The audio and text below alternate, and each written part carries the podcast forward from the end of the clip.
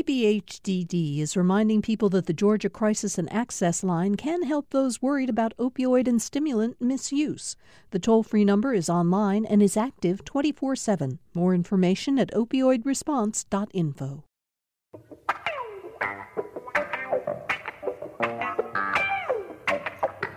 Glad to have all of you with us for uh, Political Rewind. It is about 9.06 in the morning, and yes, that's right, we are live on GPB Radio. In fact, before I introduce this terrific panel in the uh, studio with me today, I think it's important to go over again what's happened with the schedule for Political Rewind, because we had a lot of questions about it after we were off the air yesterday. So here goes. Starting this week, Political Rewind you're going to have two opportunities a day to listen to Political Rewind. We will be on the air at 9 a.m. Uh, in place of On Second Thought, which is moving to a different day, and I'll mention that in a second. But you'll be able to listen to us at 9 in the morning. And then when the impeachment trial ends, you will also be able to hear us at 2 in the afternoon. Now, now yes, the 2 o'clock show will be a repeat of what you we've done at 9, but we have very different audiences at 9 and 2. So you now have a new opportunity to listen to the show whenever you uh, want to hear it. There, there were some during the impeachment trial. Of course, the two o'clock show won't air because we're covering uh, the, the impeachment trial through NPR. Um, once the trial ends, two o'clock, we'll be back on the schedule.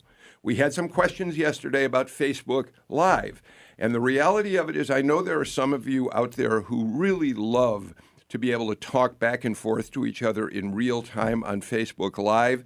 That's going to be at nine o'clock from now on rather than two o'clock. You can watch the show on Facebook Live at any time, day or night, but if you want to be part of the real time conversation, that will now take place during the nine o'clock show. Hope all that makes sense. I'm going to repeat it a few more times this week because I, I know changes like this take some time to drill into our heads. Um, on Second Thought will now air with Virginia Prescott, who's just one of the best hosts in public radio in the country, will now be on the air at 11 o'clock on Friday morning, at 7 o'clock on Saturday morning, and at 11 o'clock on Sunday morning. So those are all part of the changes, and, and they've been done here because you've told us that politics matters so much to you right now and that you want to hear from our panelists during this year ahead. So if you have any more questions, any concerns, you can always email me, bnigut at gpb.org. You can post on Twitter, Facebook. Uh, and by the way, Tom Faust points out that if you're not going to uh, follow the show in real time on Facebook Live, you can always tweet us at PoliticsGPB and be part of the live conversation. All right as I said, I'll mention it a few more times this week, and then I hope we all get it. Now, let's turn to the panel. Greg Bluestein is with us. Uh, of course, he's political reporter at the AJC and uh, joins us on most Wednesdays when you're available to us, Mr. Bluestein. How are you? Good morning. Fresh off driving carpool for my kids, so I'm doing great. yeah, everybody got in here too. early. I've, I've been worried about that, but you guys are all great. By the way, we should go ahead and point out now you're going to have a big uh, few weeks ahead of you. You'll be in Iowa for the caucuses and then New Hampshire for the primary the following week. You got it. And then probably South Carolina after that. Yeah. And then and then the show comes to Georgia pretty soon after that. Pretty soon after that. Lori Geary uh, is uh, with us. Lori, of course, longtime political reporter at WSB TV Channel 2, and now the host of The Georgia, Georgia Gang, Gang mm-hmm. which is on Fox 5 on Sunday mornings at 9 a.m. It's 8:30. Lori, uh, 8.30. Thank you. I, I apologize. Um, Who's, who you have a you have your permanent panel in place at this point? We do actually. We're announcing it this week. Can you so announce here it, it here? is, exclusively Bill okay. Um, Kathy Woolard, the former That's Atlanta great. City Council president, Yeah. will be joining us permanently. Great. I don't want to say filling the spot of Alexis Scott because nobody can fill her Right, shoes. right. Um, but Kathy will be a permanent fixture now, so we're excited to have her and welcoming her this week. Tharon Johnson Tharon is Johnson. a regular on the show. Yes, Phil Kent, Phil Kent, yeah, Janelle King, yeah, okay. Kathy, and me. All right. Um, it's if you haven't uh, uh, been watching it, it, as most people in the political establishment are, uh, Lori Geary's a terrific host, and I'm really happy to say we're no longer. Uh, you don't have to worry about us on Sunday mornings anymore because the TV edition of Political Rewind is now on the air seven o'clock on Friday nights. Okay. Okay. Thank you. I, Senator Jen Jordan, I think I should apologize for spending all this time talking about our show. I'm, but let me just say, I'm glad you are with us. Democratic uh, Senator and um, representing Atlanta and parts north. Is that a fair way to say it? Yes, and, and uh, significant parts of Cobb County too. Yeah, yeah, as well. Um, Jackie Gingrich Cushman is back with us. Uh, Jackie is a conservative columnist and an author. Her new book, which, oh, It's right you here. have it with you. It's right here for you to hold up. Thank you. Can we get a shot on that camera? Our Broken America. Uh, I always get the subtitle wrong. Why both sides need to stop ranting and stop listening. No, start, Start listening. Stop. Start listening. Start listening. Start listening. We, we've stopped listening. We now need to We're start. definitely there. All right. Well, speaking of trying to listen, uh, let's let's talk about what happened yesterday and into the early morning hours of this morning in Washington. I pointed out at the very top of the show that, of course, uh, Kelly Loeffler and David Perdue voted in step with all of the Republicans in the Senate to at least temporarily uh, uh, uh, say they don't want, at this point, witnesses or evidence introduced. They'll have another chance at that later. But you know, Greg Bluestein, here's what I find so interesting, and it's not a surprise. This morning, I watched the six o'clock hour of Morning Joe, and I heard all about how the trial is going and what an incredible job the Democrats are doing in presenting their case. I watched the seven o'clock hour of Fox and Friends, where I learned that Democrats are embarrassing themselves, they're lying, and they are continuing the rigged impeachment. And Pat Cipollone and the president's defenders are absolutely spectacular in how they're handling it. The two universes continue to be astonishingly different. Yeah, I mean, as polarized as our electorate is, the media can be just as polarizing, and it's it's hard to find. We were talking about this off air, but it's hard to find, you know, just a non-biased summation of what's going on right now. Um, but what we do know, and we can, I think both sides can agree on, that was the last 12 or so 14 hours of that debate was utter acrimony i mean it was it was polarizing partisan and um, just bitter Yeah, I, um, Lori, no matter which side you're on, the the charges of lying that went back and forth, uh, some of the bitterness, which we saw during the the House uh, impeachment hearings, both in, in the Intelligence Committee and, and the Judiciary Committee. But this is different. This is the floor of the United States Senate. The Chief Justice of the United States Supreme Court is presiding, and he even had to call it out at one point. He did. And, you know, this is our House of Lords, right? I mean, this doesn't happen in this deliberative body.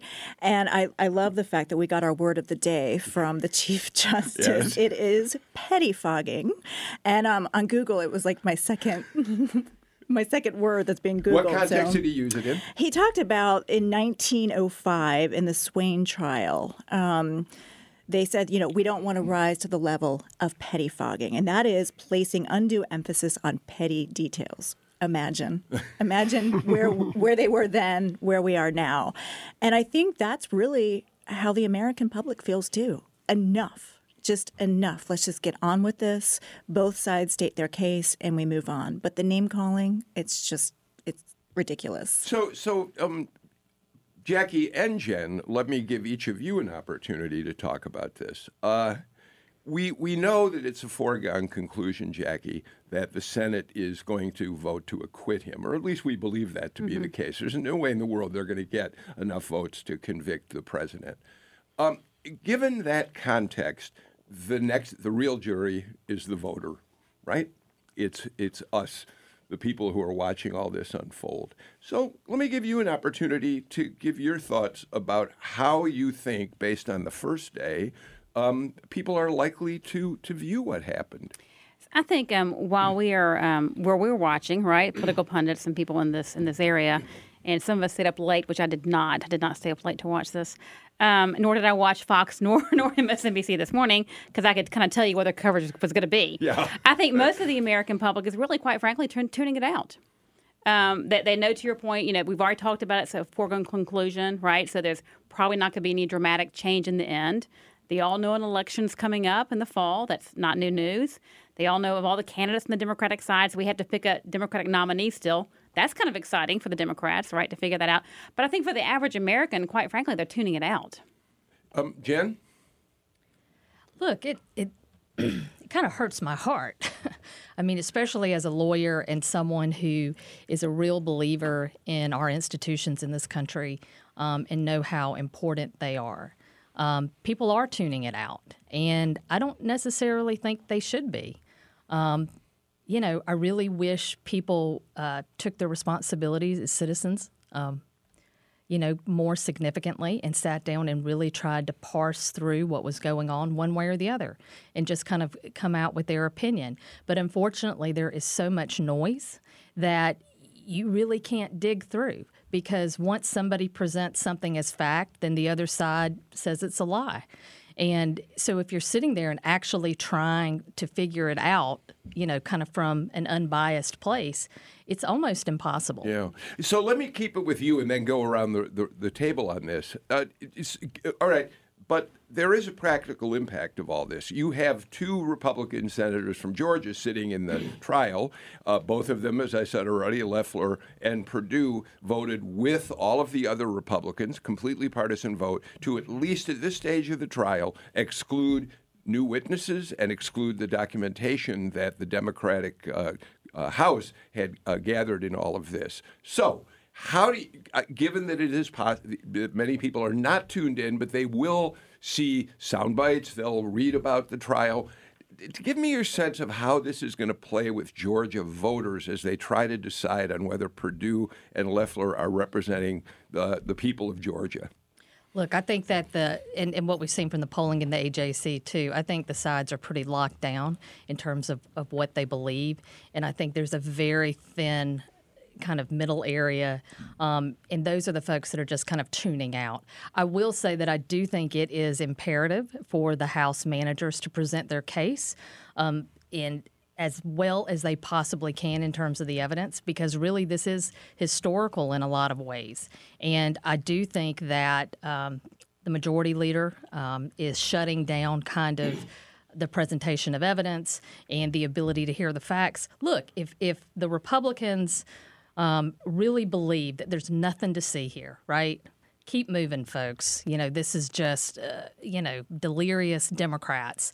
Then let the evidence be put out there, and then it, it will be exposed on its face, right, as something that's petty and they should not have gone after. But the fact that they're trying to shut down the presentation altogether really does lead one to believe that they're trying to hide something here. And so what that does is that then erodes people's um, kind of belief in our institutions and in our belief that there is a fair process in place. And at the end of the day, that's really what the job of the Senate is, is to at least make people think or perceive that there is some kind of fair process. I, I, I do wonder happening. about that. Um, Greg, I, in, in my hour of Fox and Friends this morning, Elaine Stefanik was on, the Republican who made a name for herself in the hearings on the House side. And she talked about the great victory that Republicans achieved yesterday by shutting down these 11 motions that were presented by the, uh, the House impeachment managers to try to bring in uh, witnesses and evidence. And, uh, and she, she and the Fox team agreed that was a victory. I wonder if it's a Pyrrhic victory, uh, because I wonder if when people are not paying attention, maybe to the hour by hour, minute by minute hearing, if what Jen Jordan says isn't going to have an impact, why aren't we having a real trial? And Republicans are locked in probably here in Georgia, but those independent voters may wonder about that. Yeah, they might, and, and and obviously Republicans want to get this trial over as quickly as they possibly can. But I keep on going back to the numbers in that AJC poll. I mean, the numbers that showed cl- no, close to sixty percent of voters, uh, including independents, want don't want the President Trump ousted by mm-hmm. an impe- impeachment trial. They either want him um, ousted in November or they want him to stay in office. And there's two other numbers I think that translates to to, to Kelly Loeffler and to how this is playing out in the Republican world. That's not, one is 93 percent. Which is the approval rating mm-hmm. President Trump has among Republicans here in Georgia.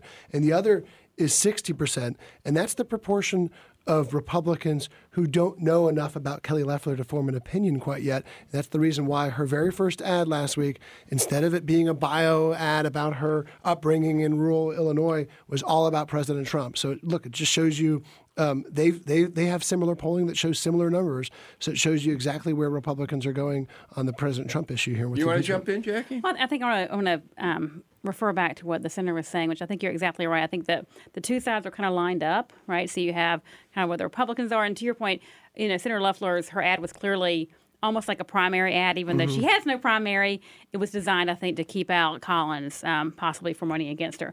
But if you look at Georgia, you know, the, the, the, the Democrats and Republicans are kind of lined up. So the question is, what can be done to secure the middle? And that's where I think it's going to be really interesting to see because the more both sides, right, swing to their kind of standard positions, the more that middle kind of has to search some more. Uh, my guess is they don't actually search far enough to figure out what the rules were of evidence. That's just my guess. But a lot of it's going to be the tone and tenor, and we can talk about that, especially in regard to Trump. Um, so I think I think there's still a lot at play. Uh, go ahead, Laura. Well, I think also um, neither side thinks this is fair. If you talk to Republicans, they say hmm. that the House hearings weren't fair, and now you're saying, you know, the Democrats are saying the same thing about the Senate rules. But also, Bill, I mean, this is an impeachment. This is politics. It's political, right? You can't take the politics Right. out of it. I mean, remember the numbers 53-47 because you will that's what we all, we all saw last night um, and yesterday all day. But I think also this is so complicated. I referred to this as like watching a federal trial and maybe 10 minutes of it is really interesting and the rest of it you're just taking notes tediously. There's no um, you know when they when the democrats present their side it's emails it's transcripts it's it's complicated to follow you know there's no tape like we saw richard nixon's impeachment um, there's no blue dress. There's nothing sexy about this. Um, and we saw kind of the same thing with the Mueller investigation. And I think that's why people are really tired and just want to move on. so, um, um, yeah, go ahead, Jen. So, so one thing about Loeffler that's interesting to me because she's she's trying to kind of um, be on the, you know, kind of take the position on the right to try to block Collins from getting in. Mm-hmm. Collins is going to get in. So then the question is, have they strategically made the wrong decision by kind of placing her in that area when really the voters that she could appeal to, arguably, are the independent ones and kind of more moderate Republicans. And so, what she's showing, I mean, look, the reason that Johnny Isakson was so popular for so long is because people really did view him as kind of an independent voice, like someone who was going to do the right thing when he needed to do it. And what Loeffler's showing is that she's just going to be lockstep with with Perdue, with the president. And frankly, I don't think that independent voters or moderate voters are necessarily interested Yeah. in um, electing just another She, sycophant. she is in an unenviable position in that respect, Greg. She is. Um, her move to the right is not just to block Doug Collins and to carry favor with Republicans. It's also aimed at an audience of one as well as President Trump. And what they want to do is keep, well, obviously they want to get Trump's endorsement. But absent of that, which seems like a far fetched notion with Doug Collins still likely going to run, um, they want to keep him on the sidelines. And so by running these ads saying, uh, you know, upholding her, her, her, her allegiance to President Trump, it makes it all the more harder for him to say anything about positive about Doug Collins or negative about her. Jackie, I want you can respond to anything you want on what you just heard, but I also want to throw in one more thing. I thought last night about the fact that we know that one of Trump's uh, biggest uh, uh, uh, advantages uh, in everything that's happened in his three years in office is that he has this incredible team on Fox News at night. Uh, Tucker Carlson, followed by Sean Hannity, who are there to make sure that their their viewers understand everything the president is doing is wonderful. Well, they're suddenly not there because impeachment uh, coverage is is covering up their particular shows. And it occurred to me that I mean Hannity still has his radio show, and I frankly don't know the difference between the numbers on the radio show and the TV show. But it is interesting that these guys who are his biggest cheerleaders are suddenly not voices in the room when Trump may need them most. Well, that's true. So let me. I'm, I'm gonna. I'll answer that, and then I'll go back. Okay. So part of that is too. I mean, think about um, you know Fox, you know, night news. It's, it is very. I mean, I, I've known Hannity for a very long time. I know Carlson. It's also very entertaining, and they are, to your point, they're they're Trump interpreters, right? So they're telling people what Trump really meant to say, what he was saying, what he's going to say, what it really means, and so that's very different than looking at an incredibly boring, you know, Senate proceeding where everyone's sitting in their seats, where they can't even have coffee. Thank goodness we can have coffee. um, Did you notice? Did you know the rules Mm-hmm. on on the on the? They can have water, but do you know the other thing they can have? I mm. learned this yesterday. Lori, Milk. Milk. they can have mi- Milk. maybe to soothe their I don't know throats. Who knows? You know, yeah. Maybe because you don't really can't really put anything in milk. At a certain, I, I mean, this, Well, I don't know. You can try. this was a, a senator introduced a resolution asking that he have milk in, in addition to water on the floor back in the 70s or something. Go uh, ahead, But so yeah, so they so this is a very very dry, right? It's, it's not entertaining. It's not really, quite frankly, if you watch it for a very short time, it's not really that informative, really, because like a trial. To really understand it, you have to watch the entire proceedings because they're going to refer back on day three to something that happened in day one in the second hour and someone's comment. So it's really hard to get kind of this, you know, this continuity. So the question is going to be, where do all these viewers go? Which I'm not sure we know yet. Um, but back to, I mean, it, it is it is a political process. I mean, part of the challenge we have is that you know we have the actual transcripts of the calls, and as Trump said, go read the transcript and. I've read it. I'm sure. Hopefully, y'all. Have, I'm sure you've all read it. Hopefully, the the listeners will, will read it as well. But then you have all the people that are interpreting, you know, in under oath what, what Trump really meant to say and what possibly he could have said and what he really meant. So it's it's a very confusing approach. And I think back to Greg's point about the poll, people are tired of it and they just want to vote. They know the whole process is political. They know the Democrats have finally found something to impeach him with. They've been trying forever to find something, and they finally found something, and they're ready to move on and just vote in November. All right. That's our segment on impeachment for today. We'll come back to it time and time again. Uh, but thank you for a really uh, forward, a respectful conversation. I really love that about the fact that we all could talk about it uh, uh, in in uh, insightful and smart, respectful ways. All right, let's take a break right now and come back with a lot more on political rewind.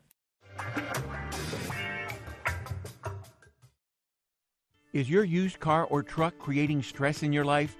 Donate it to GPB where it can create more hours of your favorite programs instead. It's easy to give. We provide free and convenient pickup and send you the paperwork for your taxes. Call 877-GPB-1CAR or go to gpb.org slash cars to donate today. That's 877-GPB-1CAR or gpb.org slash cars and thanks for supporting GPB. Support for GPB comes from generous listeners like you. And Middle Georgia State University offering a fully online master's degree in management with concentrations in organizational management and supply chain management. Short sessions each semester. Visit mga.edu/msm.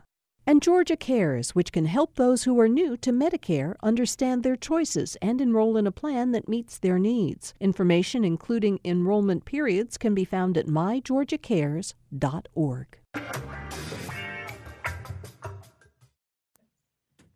We're back on uh, Political Rewind. I was just trying to persuade Lori Geary, it may have caught a little bit of it on the air, that she, you know, she when she does her show on Friday before they're on the air on Sunday, she should come in here first every now and then, but she's saying, She already no. got the We'll makeup. see. Just Yeah. depends on carpool. I got you.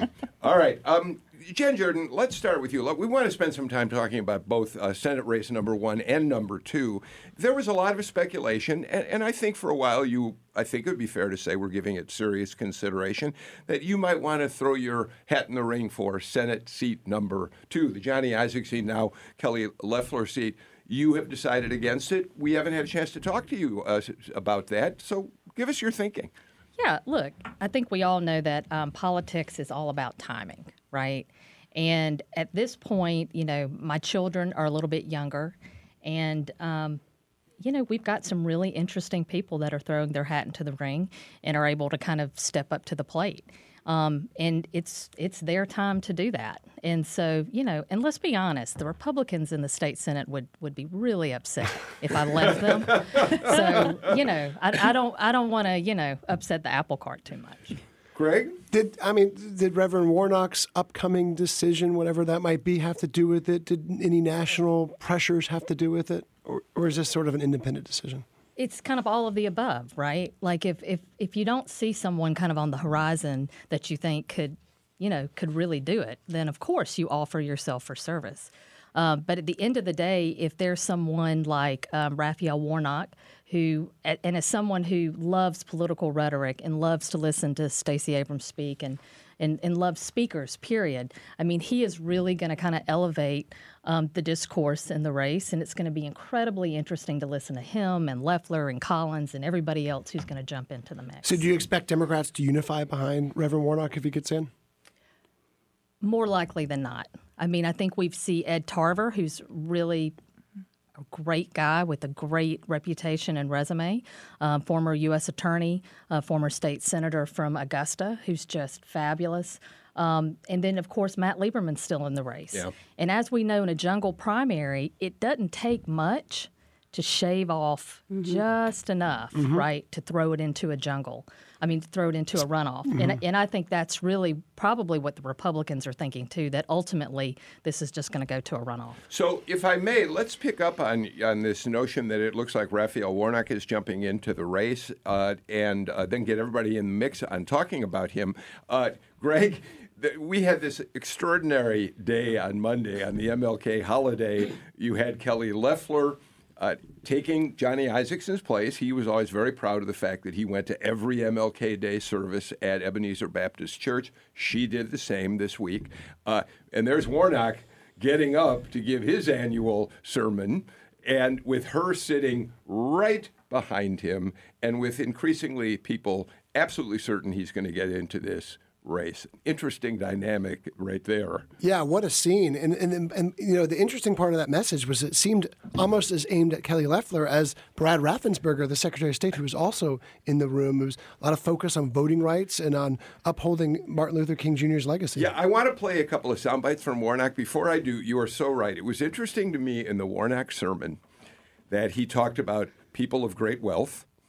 He talked about Wall Street bankers. I mean, both of which one could think, Jackie, might have been oblique references to Kelly Loeffler herself. Yeah. Uh, well, yeah, oblique for, for some people maybe, but you know, just, just teasing Bill. Um, no, I think I mean I think Reverend Warnock's. Uh, I mean he'd be a very formidable candidate. Um, I actually serve with him on the Gears board. He's a member of the Gears board as well as I am. I think very highly of him. I've got to say, from a political standpoint, I think actually the senator would have been a tougher candidate to um, to run against Senator Loeffler. To be honest with you, just because I think it had been a head-to-head battle. Um, so I think from a Republican standpoint, we're probably lucky that you're not running. Um, but I've got time.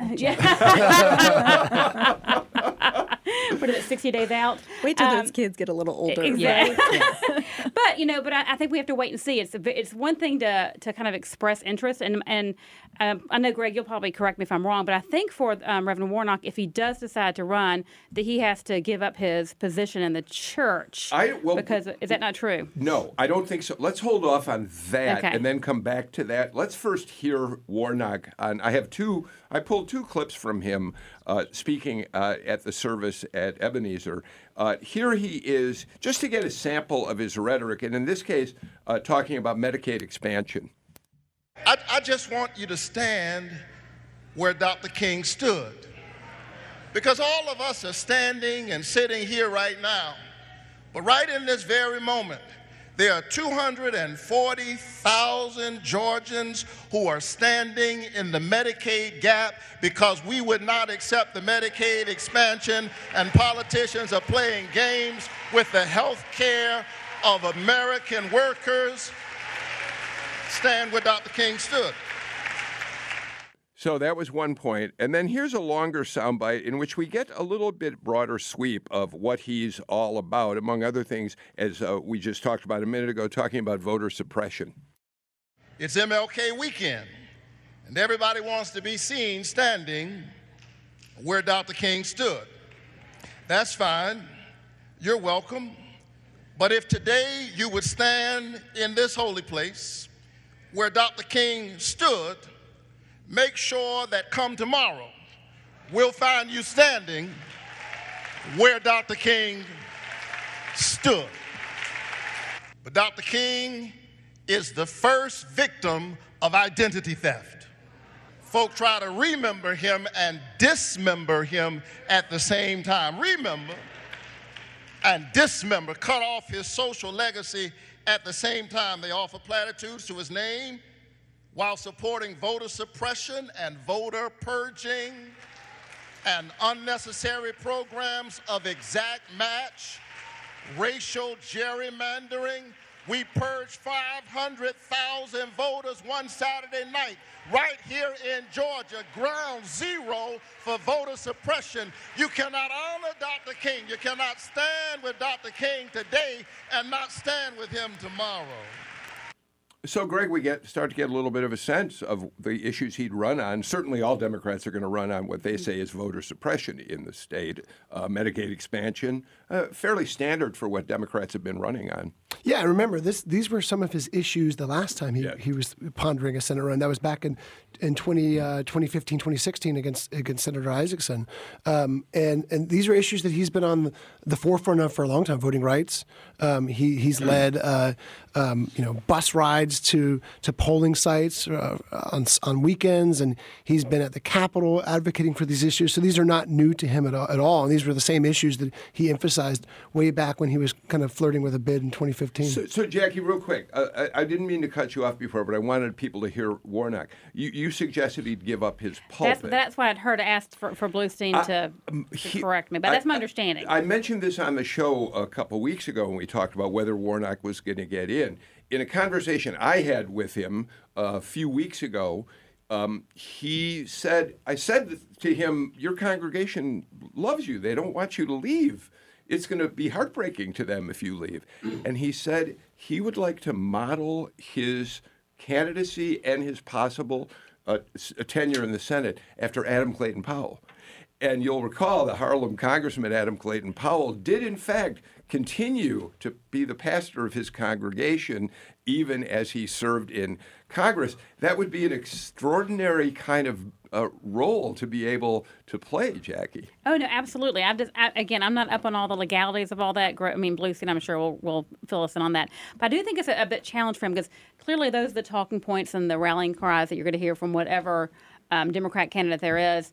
Um, and he's very articulate. And again, I, I mean, I think a lot of Reverend Warnock. I serve on the board of Gears with him. I've actually been in Eben- Ebenezer Baptist Church um, for an event for our house, which is a homeless shelter where I serve as well. So, and I think he's got a good point, and I believe that Senator Loeffler stood up and clapped that you know things that we strive for i think we we all need to do that every day but i think a lot of it is in how we want to get there and so when you talk about the kind of basics I'm, gonna- this is going to be kind of the dumbing down of the two parties. So i don't mean this to be too trite but you know democrats want certain results but they want government to make sure we get there.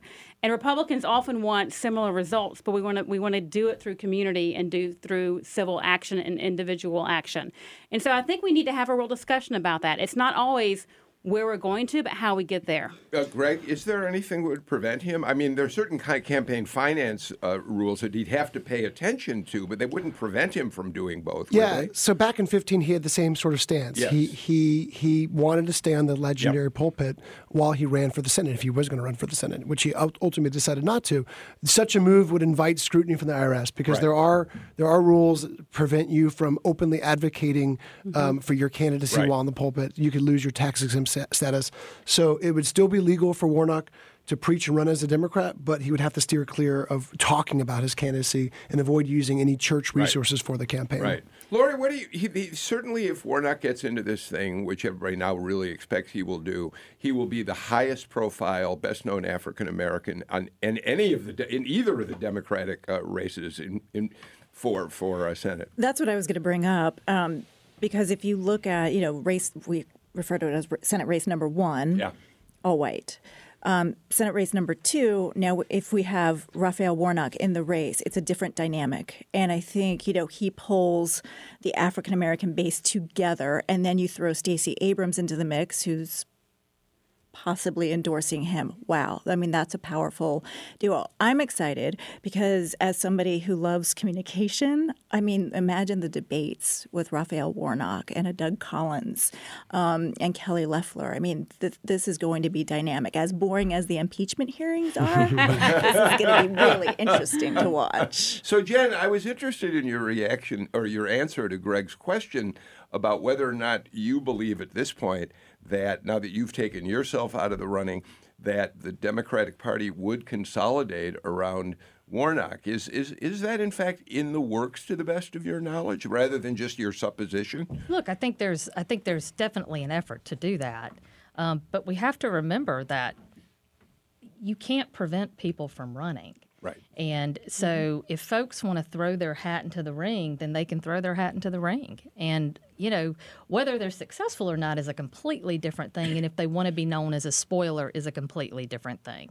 Um, but at the end of the day, really, it shouldn't be about kind of trying to push people out, but maybe really try to get everybody together to say, you know, if we believe in these issues, how can we move forward together? I, uh, Greg, I want to talk just a minute about Senate race number one, but before we completely get away from number two, I do think as long as we've got Jen Jordan in the studio, we ought to give her a shout out, some props. Uh, the fact that there were so many people who thought, including Jackie Cushman, who thought she'd be a formidable candidate, tells us a lot about the kind of rise in the state Senate that Senator Jordan has had in a fairly short period of time. You could call it meteoric. no, but she's she's made a, a, brand for herself, especially by speaking out against the uh, anti-abortion legislation last year. They got national attention, Yeah. um, and and probably.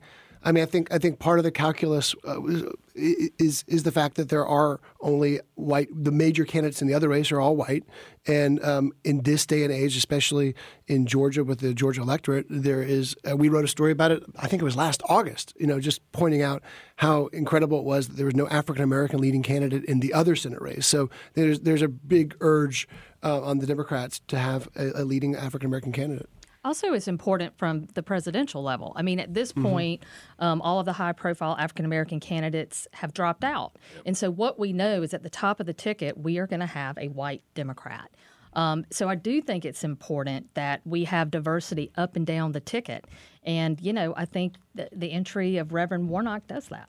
And the possibility that Stacey Abrams is on the ticket in some f- form or fashion too as a vice presidential nominee. Wow. I mean, Jackie, they're gunning for you.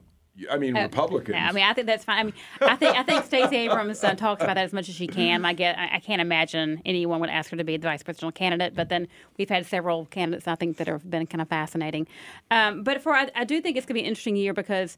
Um, I looked at the exit polls for the last presidential um, race. This is, a, this is across not Georgia. This is across nationwide, and I know we're going to get into favorabilities later on in terms of polls. But of those who voted for twin, for President Trump, okay, of those who voted for him, 20% said they actually didn't approve of him, but they still voted for him.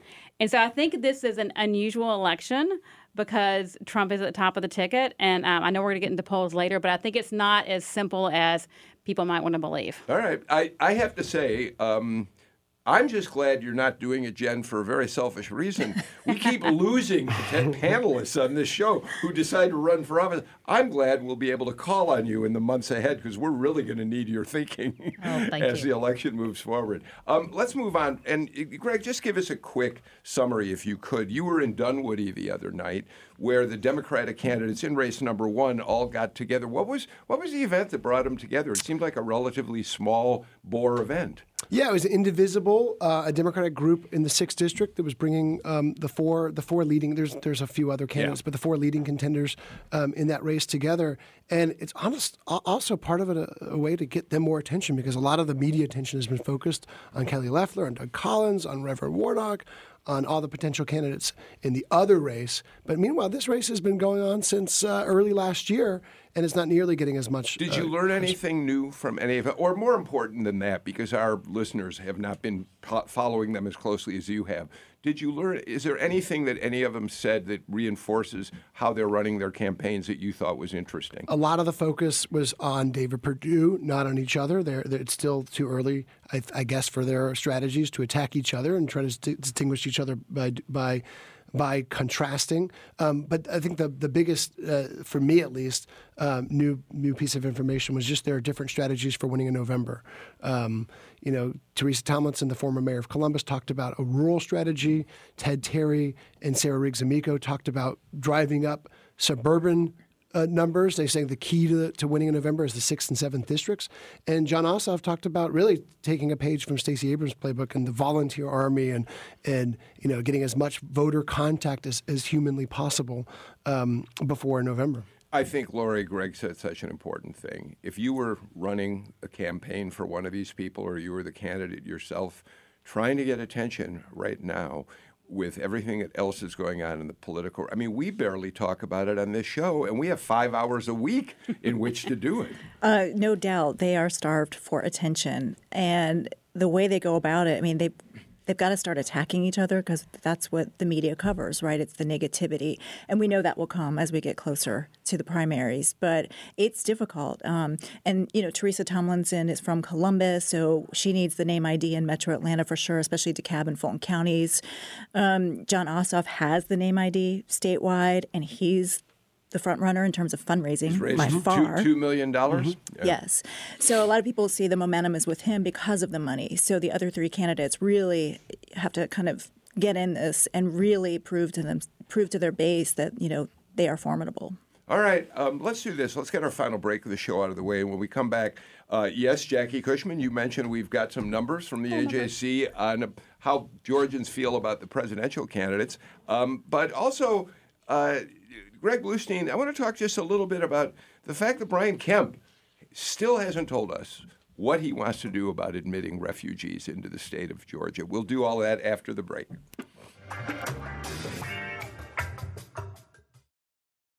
In his Federalist Papers, Alexander Hamilton defined impeachment as a method of national inquest into the conduct of public men alleged to have violated the public trust. So, what will senators make of the two articles now before them? And what answers are you looking for? A national conversation on the impeachment of a president. That's next time on 1A.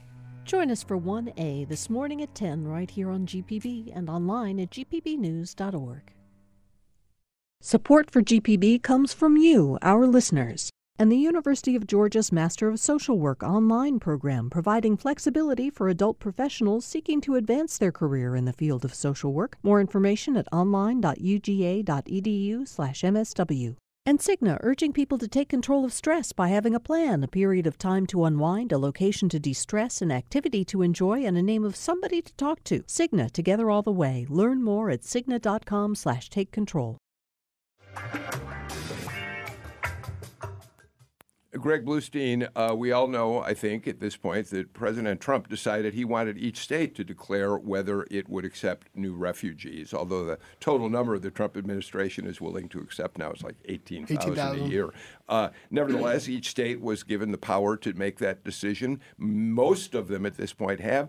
Uh, a, a federal judge put that, stayed the Trump order on that. Um, and nevertheless, we're still waiting to see, uh, in theory, whether Governor Kemp wants to do it. Uh, Scott Holcomb wrote a letter to the governor the other day, the Democratic uh, House member. I'll read one paragraph from it. Uh, because he's military. He said, I deployed three times for the conflict in Bosnia, Afghanistan, and Iraq. I have some understanding of the horrors that refugees must survive.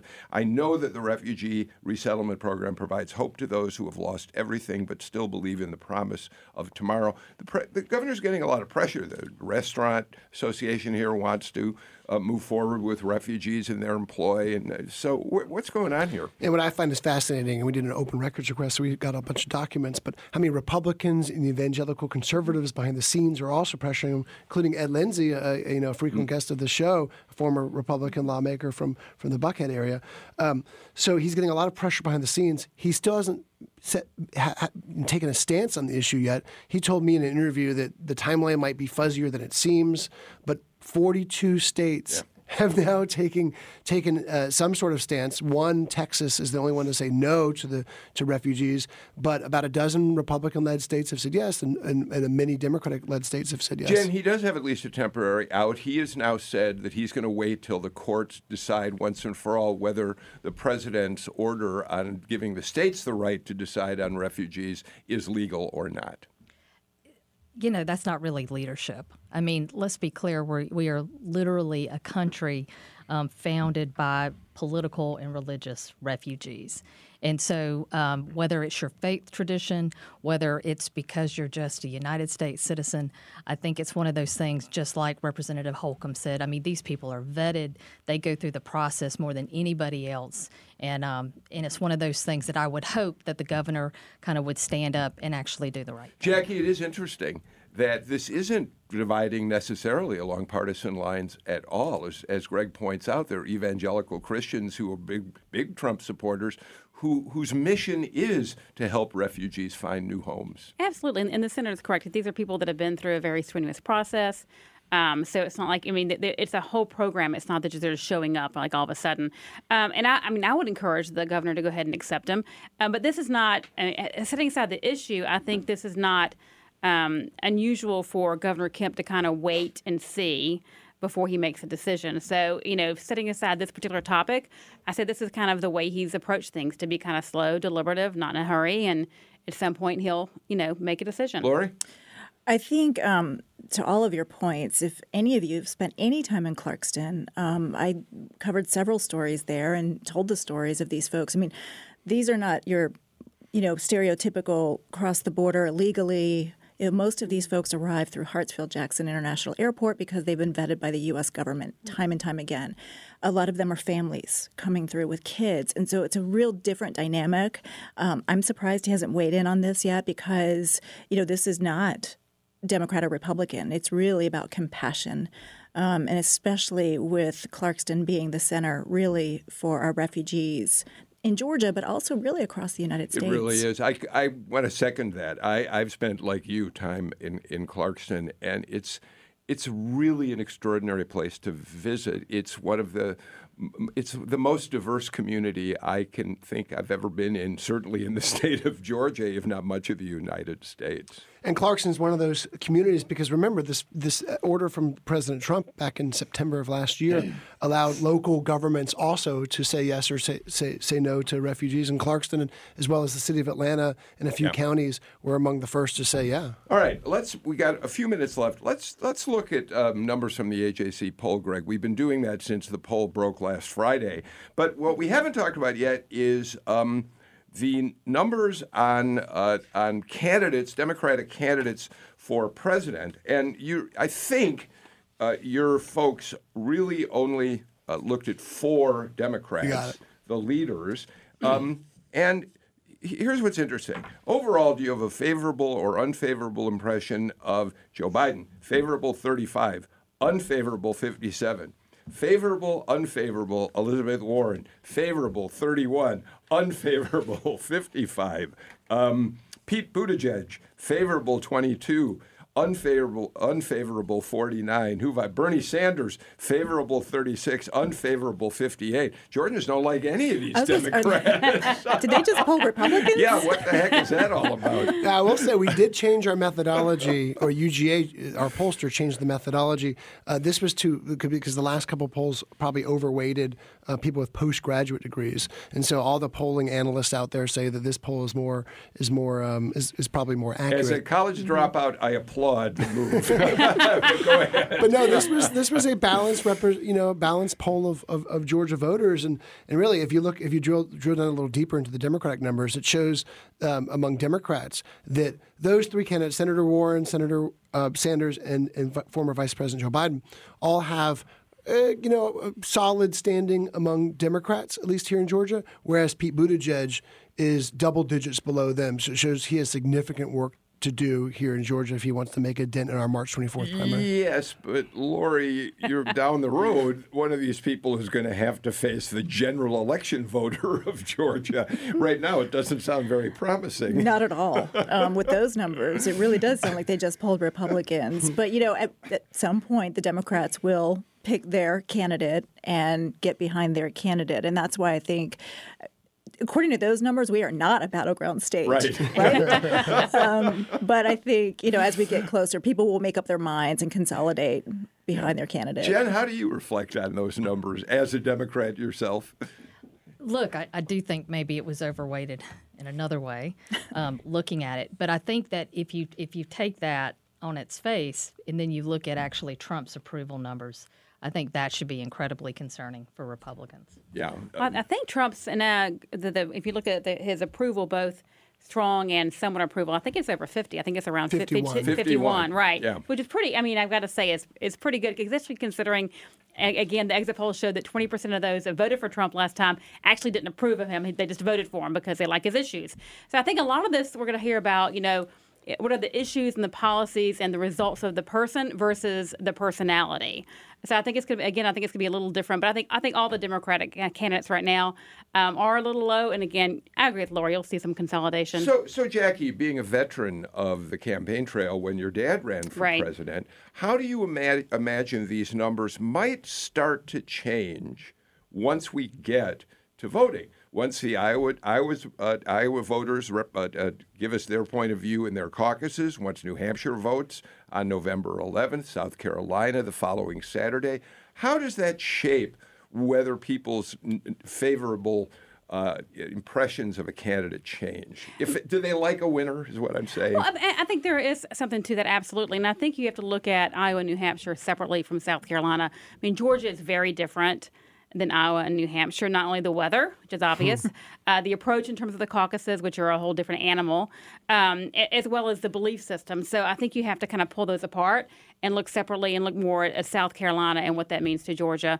But I think, again, as you see the consolidation, that will help. But, you know, in the end, I mean, part of our process, and we had this last year with Hillary Clinton, um, in the end, we're going to have two candidates. You're going to have, you know, Donald Trump on one side and somebody else on the other side, and it becomes a two-person choice. Um, and I think, you know, as the economy stays strong, as you know, we have low unemployment. I think all of that helps Trump along the way. Lori, uh, you're a veteran too. Um, how are the how are the uh, impressions here going to change as the elections start taking place? I think one key point that we have to make is in South Carolina, we'll see the African American Democratic vote consolidate there. Um, and we know that Pete Buttigieg has a challenge in the African American community. I've spoken to some Democratic strategists, African American Democratic strategists, and it's kind of what have you done for the African American community and how are you proving you will move us forward? And so I think in those terms, South Carolina is very much like Georgia. Greg, what was the decision on which candidates to include? Uh, what methodology was used there? I mean, obviously you can't, you don't have the money to do everything you might want to, but I would have loved to have heard the impressions that people have of, say, Michael Bloomberg, uh, especially him at this point, frankly. Yeah, I think we just picked the four. Amy Klobuchar. Yeah, I think we just picked the four leading candidates um, because this poll, this is actually an annual poll we do geared up at the legislature. Right. Uh, we, we asked a lot of questions about health care, about gambling, about sports betting, about, about a lot of the issues that lawmakers will take up. And we kind of threw in um, some political questions about Trump and about the presidential candidates near the end. All right, we've got about a minute, 20 seconds left. While we're talking about presidential candidates, Lori Geary, uh, I, this is a longer discussion, but at least for a minute. Did the New York Times absolutely show us how incapable anybody is of figuring out what to do with politics by endorsing not one, but two candidates for the Democratic nomination? ever been done Elizabeth before? Warren and Amy Klobuchar. Not to the best of my knowledge, no. And I thought it was sort of disgraceful that they didn't make up their damn minds. I think that's where we are in America right now, right? That's I was glad right. to see it's two females, though. That's good. Yeah, yeah. Um, but I will say, just real quickly, to the Michael Bloomberg part, I think you have to include him now. My daughter Absolutely. Yeah, I- I is 12, and she watches YouTube, and I monitor what she's watching. She's like, "Who's this Michael Bloomberg guy? Because he's popping up on ads." All wow. right. That's it. Yes. The last word goes to Lori Geary's 12 year old daughter. Lori Geary, Jen Jordan, Jackie Cushman, Greg Bluestein, thanks for being here uh, for today's Political Rewind. I'm Bill Nigut. We're back again tomorrow. That's right, 9 o'clock for a new Political Rewind. I hope you'll join us then. Take care.